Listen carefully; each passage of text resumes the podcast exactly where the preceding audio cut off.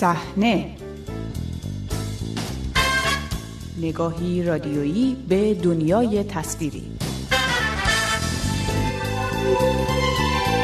سلام خوش آمدید به شماره تازه مجله هفتگی صحنه. من بابک قفوری آذر هستم. در این شماره با سازنده مستند صدایم باش به مناسبت نمایش آن در جشنواره مستند نیویورک گفتگو می کنم با صحنه همراه باشید.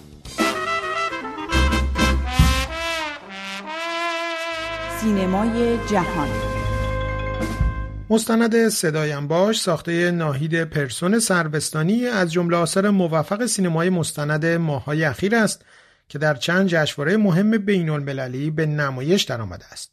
این مستند که به زندگی مسیح علی نژاد روزنامه‌نگار ایرانی مقیم خارج از ایران و مبارزه زنان ایرانی علیه قانون حجاب اجباری می‌پردازد روز سهشنبه این هفته در بخش مسابقه جشنواره مستند نیویورک از جشنواره های معتبر حوزه مستند دنیا به نمایش درآمد. شما میشید صدا و سیمای خودتون سانسور پر بچرخ تا بچرخ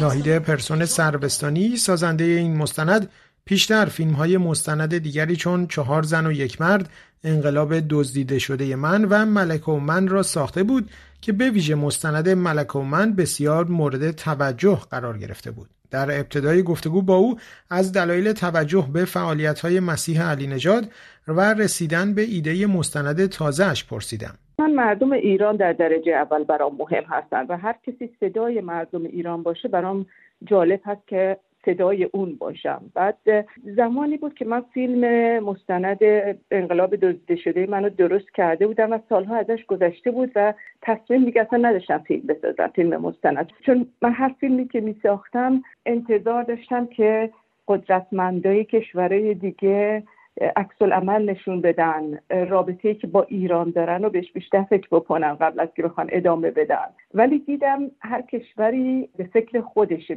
به فکر منافع اقتصادی خودش هست. و راستش دیگه اصلا امیدم و از دست داده بودم که بتونم با فیلم کاری بکنم. تا اینکه یه روز اینستاگرامو که داشتم ورق می‌زدم من مسیح رو دیدم و احساس کردم چقدر که حرفایی که می‌زنه شبیه چیزهایی است که من خود هدفهایی هست که من خودم دارم و داشتم و به یه شکل دیگه مسیح داره نشون میده توی کارش و دخترایی رو دیدم که روسریاشون رو در میارن و با چه شجاعتی فیلماشون رو برای مسیح میفرستن و واقعا امیدم دوباره برگشت که چرا که نه؟ اگه اینا که توی ایران هستن با این شجاعت دارن این کار رو انجام میدن منم می‌تونم.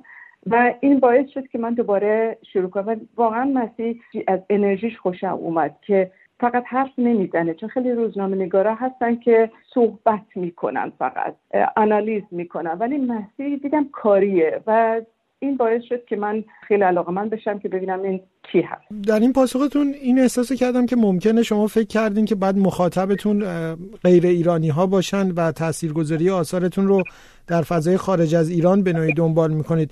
در واقع الان هم این مستند تازه به نوعی قرار مخاطب غیر ایرانی داشته باشه.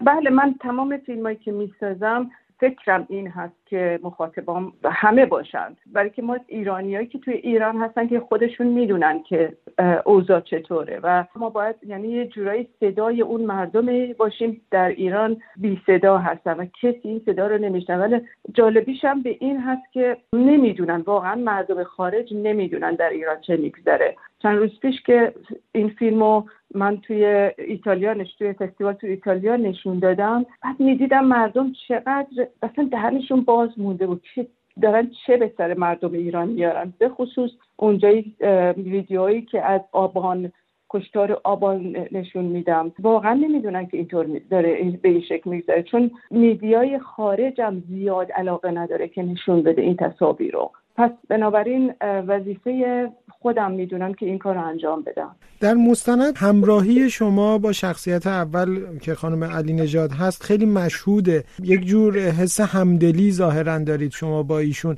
در حالی که مثلا در چند کار پیشینتون در مستند من و ملکه به این میزان نزدیکی شما با شخصیت اول مستند دیده نمی‌شد.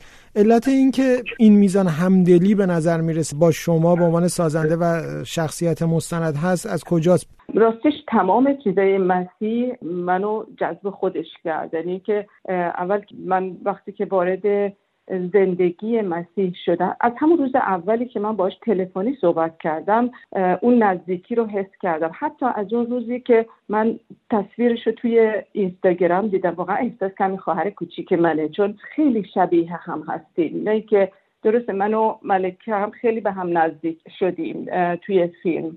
منتها به هر حال یه مسافت یه چیزی بینمون بود یه جدایی بینمون بود و اونم جدایی طبقاتی هست مسلما. چون من و مسیح هر دومون از یه خانواده خیلی زحمتکش اومدیم هر دومون از یه دهی اومدیم که به هر حال با اون رسم و رسومای خودشون هست و کمبودایی که وجود داره و خب خیلی کارا که می‌کنه واقعا هم خودش اینجوری فکر می‌کنه هم من خیلی شباهت و هم داریم ولی همدلی که داشتیم لزومی نداشت باش کار کنم که بخوام اون همدلی به وجود بیاره. لزومی نداشت که من بخوام اعتمادش رو جلب کنم چون ما هر دو خیلی سریع به همدیگه اعتماد پیدا کردیم. و خیلی هم طبیعه چون هر دومون یه چیزی می‌خوان تغییر ایران و گذشته مسیح هم مثل گذشته خود منه مثل گذشته فرای پهلوی نیست که خب اون یه گذشته دیگه داشت و زن شاه بود زن کسی بود که ما انقلاب بر علیهش کردیم ولی با مسیح نه. خیلی طبیعی هست که من خیلی زود بهش نزدیک شدم. چه مدت همراه ایشون بودین؟ به نظر می‌رسه که بیش از یک سال فرایند همراهی و ساخته این مستند به طول انجام میده.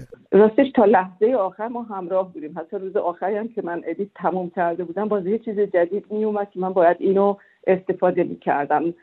از سال از که بود 2019 اوایل 2019 تا تا وقتی که اکران شد. توی سوئد. و فکر می‌کنم چند ماه پیش بود. چه زمان دقیقی بود اکرانش در سوئد؟